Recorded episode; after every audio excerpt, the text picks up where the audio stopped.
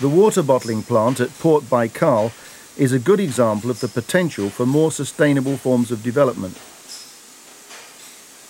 Confidence in the quality of water in Lake Baikal makes it an economic proposition to extract it, bottle it and sell it as a high-value product. The bottling plant provides employment for local people and achieves economic goals without harming the environment.